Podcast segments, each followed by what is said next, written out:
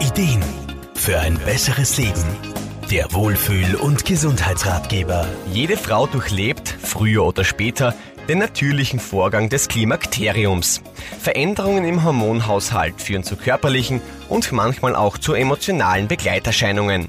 Aromapraktikerin Irma Frumann weiß, wie belastend diese hormonelle Veränderungen für manche Frauen sein können. Wechseljahre sind zwar ein natürlicher Vorgang, aber unregelmäßige und oft starke Blutungen, Hitzewallungen, Stimmungsschwankungen können für die Frau und auch ihre Umgebung ganz schön belastend sein. Die gute Nachricht ist, man ist ihnen nicht hilflos ausgeliefert. Die Begleitung bzw. Abklärung des Hormonstatus durch einen Gynäkologen versteht sich von selbst.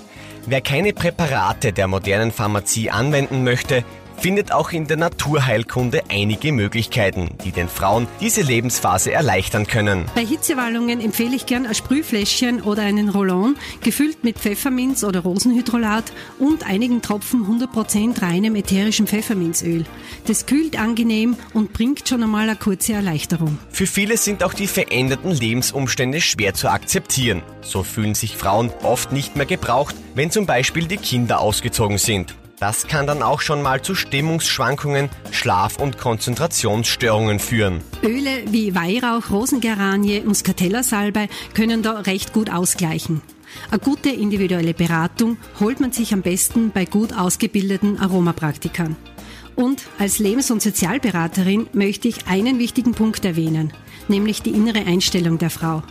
Trauert sie den fruchtbaren Jahren nach oder freut sie sich auf diese Zeit, die durch den Hormonumschwung auch viel Neues, Spannendes ins Leben bringen kann? Wechseljahre können belastend sein. Allerdings, mit einer positiven Einstellung kann es auch der Lebensabschnitt sein, wo sich Frau wieder neu erfinden kann.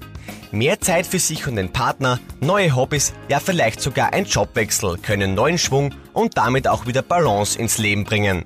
Patrick Vögel, Serviceredaktion. Der Wohlfühl- und Gesundheitsratgeber. Jede Woche neu